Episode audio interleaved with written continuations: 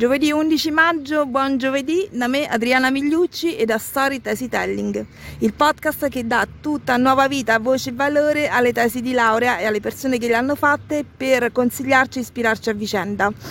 Allora, oggi sono di nuovo a Montesacro dove ho dato appuntamento a una persona che ho avuto il piacere di conoscere alla festa del bel sapere che ho fatto qualche settimana fa alla casa del podcast e che avevo già mh, conosciuto solamente digitalmente su Instagram. Lo ringrazio per essere un follower del progetto. Ora siamo a una panchina qui della, eh, di Montesacro.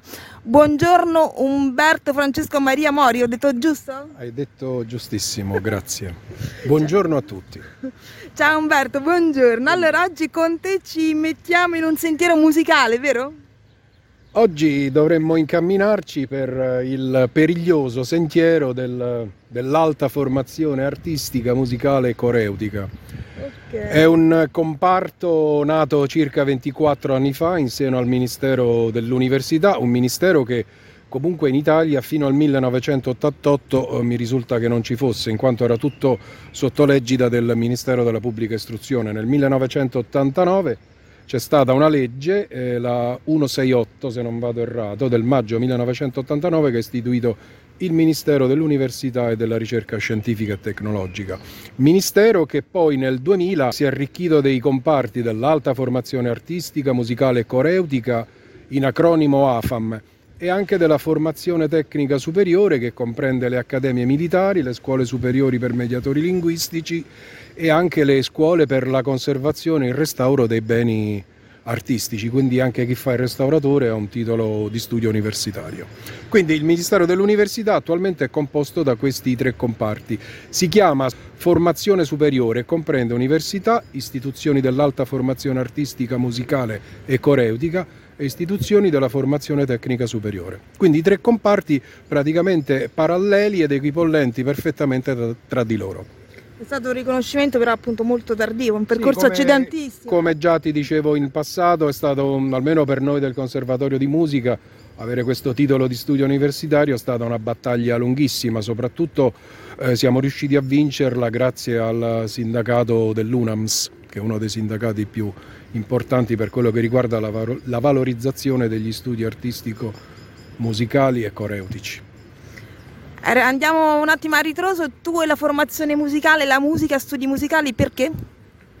Studi musicali essenzialmente perché avevo predisposizione, essendo un po' figlio e nipote d'arte, tra le scuole medie e le scuole medie superiori ho, mm, mi sono praticamente eh, confrontato con la fisarmonica, uno strumento musicale all'epoca molto atipico e praticamente ghettizzato, non c'era la, la scuola principale nel conservatorio del vecchio ordinamento e quindi mi sono trovato ad affrontare gli studi con questo strumento che era un po', uh, un po negletto. Quindi dopo la maturità tecnica, io vengo da un, una maturità tecnica quinquennale, optai per uh, il clarinetto, mi iscrissi al, al, al corso principale di clarinetto in conservatorio, in quello di Frosinone che era un corso, almeno per quello che riguarda il vecchio ordinamento del Conservatorio di Musica, della durata settennale. Addirittura? Sì, settennale, eh, durata settennale che soltanto nel 2012 poi sarà riconosciuta gli ultimi cinque anni come laurea magistrale a tutti gli effetti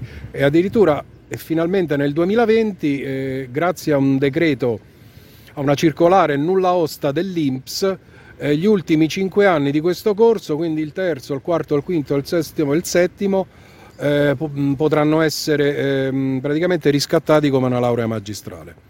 Quindi io ho conseguito un titolo nel 1991 e me lo sono visto riconoscere dallo Stato italiano soltanto dopo 30 anni. Fa veramente impressione sentire queste cose. Fa impressione perché i conservatori di musica, per, quelli italiani, per oltre quattro secoli sono state delle scuole eh, musicali anche di un certo livello, però non mai... Eh, eh, predisposte, non mai riconosciute in, un in una determinata nomenclatura dell'apparato scolastico italiano quindi non si è mai capito bene se fossero o dei licei o delle scuole di, di fascia universitaria. Il riconoscimento universitario è arrivato soltanto nel 2000, quindi l'Europa ha detto all'Italia o è un liceo, il conservatorio di musica o è un liceo o è un istituto di grado universitario. Logicamente si è optato per quest'ultimo perché era insomma la cosa più oculata e giusta da fare. Certo. Sia per il vecchio ordinamento e poi anche sia per il nuovo, perché poi dal primo di gennaio del 2020 è entrata in vigore eh, la cosiddetta riforma dell'alta formazione artistica, musicale e coreutica, eh, attraverso la quale si prevedevano e si prevedono eh, una serie di titoli parametrati come quelli dell'università, ossia un triennio di primo livello, laurea, un biennio di secondo livello, laurea specialistico magistrale, un dottorato di ricerca che purtroppo ancora non è stato attivato, un master di primo e di secondo livello e una scuola di specializzazione. Quindi i cinque parametri dei titoli accademici dell'università. Tu sei arrivato alla laurea magistrale? Io sono arrivato praticamente al vecchio ordinamento clarinetto, che è un diploma di laurea a tutti gli effetti e riscattabile. Ho conseguito anche all'inizio degli anni 2000 un triennio e un biennio di secondo livello con due tesi, una più compilativa su Brahms e allora, l'altra sì, ti sa più la, la tesi del primo livello, che è una didattica musicale, è una tesi su Johannes Brahms, è una tesi compilativa. Ho parlato dei rapporti tra Johannes Brahms e il clarinetto, che è lo strumento per cui sono laureato. E nel biennio di secondo livello ho voluto rendere un po' una sorta di omaggio e togliermi un po' un sassolino del, nella scarpa nei confronti della fisarmonica e ho scritto una tesi di ricerca che è stata premiata con il massimo dei voti e la lode e sono andato molto vicino alla menzione. Raccontaci allora questa storia della fisarmonica, raccontaci un po'. Ma attualmente lo strumento è pienamente riconosciuto nei conservatori di musica, si studia anche nei licei musicali.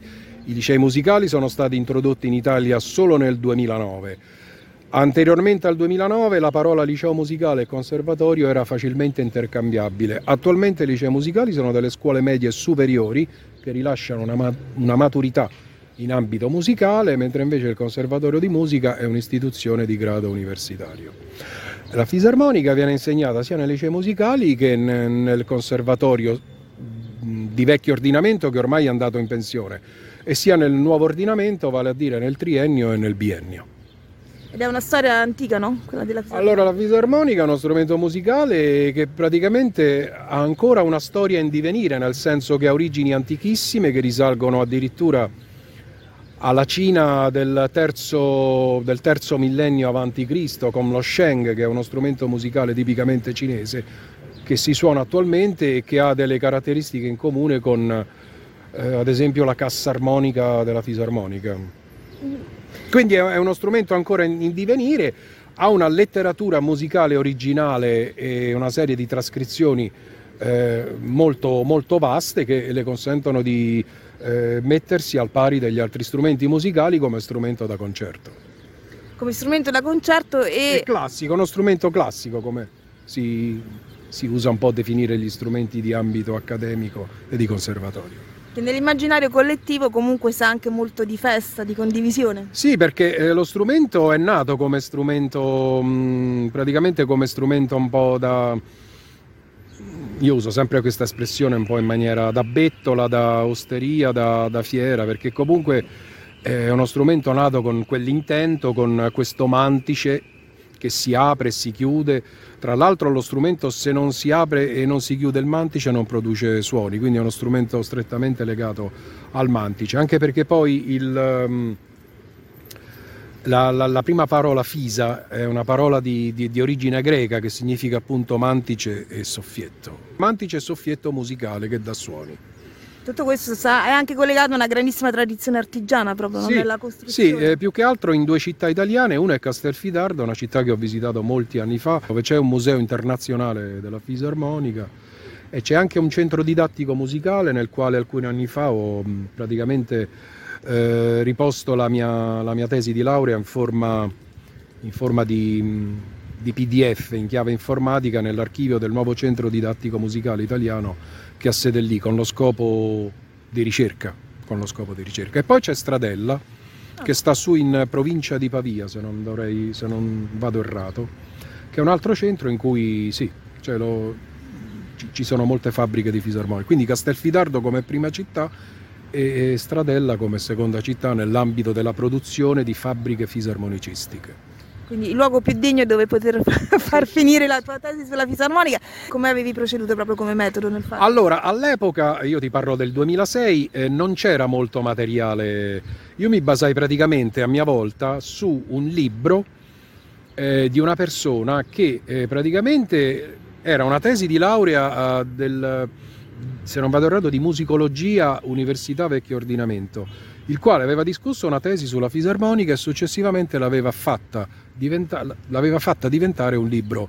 E io mi sono basato principalmente su quel libro, che è un libro del 1997, e su altre poche nozioni che ho trovato su internet e su alcune riviste. Quindi il massimo dei voti e la lode mi è stato dato anche per questo, perché comunque eh, sono riuscito a fare un lavoro eh, abbastanza esteso pur non avendo molte fonti di ricerca a disposizione. Per chi vuole approfondire, Umberto è rintracciabile su Instagram?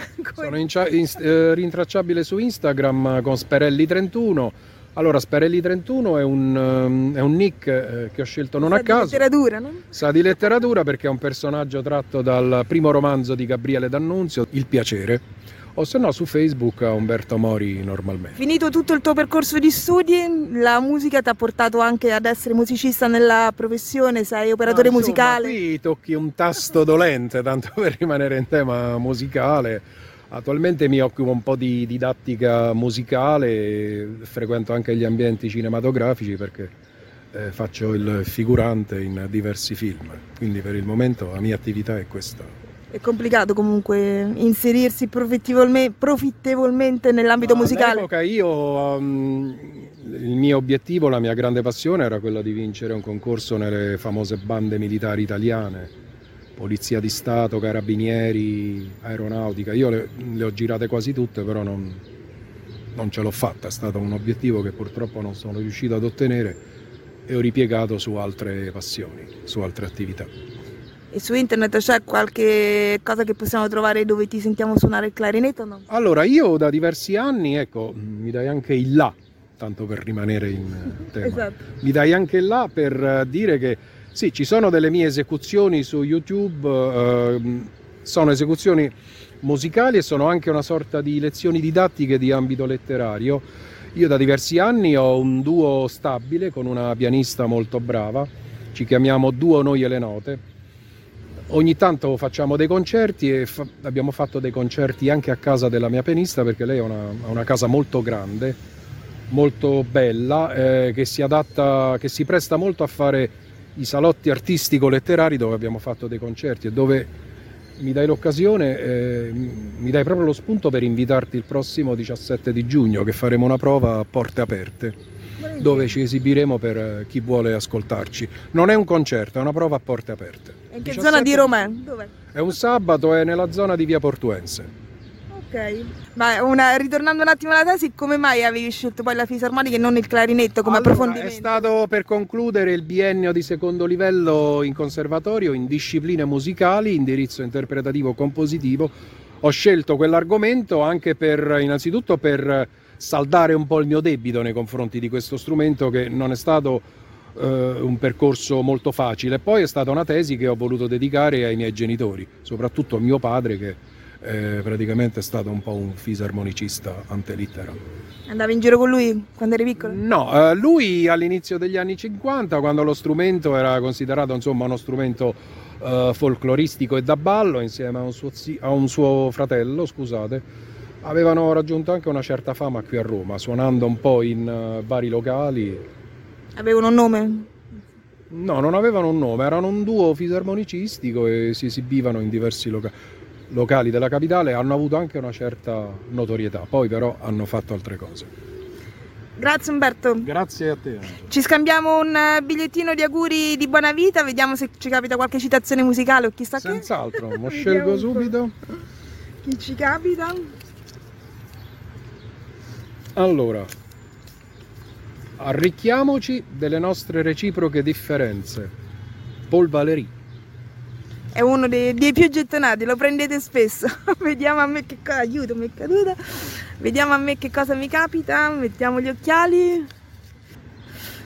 Ecco, Vediamo questo è proprio perfetto per chi come te si è dovuto tanto poi... Mh... Lo leggo io? Vai, eh, Abraham, Abraham Lincoln, Lincoln, senti un po' che Studierò, mi preparerò e un giorno verrà anche la mia occasione. Ti ci ritrovi? Tutto il percorso accidentato. Sto aspettando la mia occasione.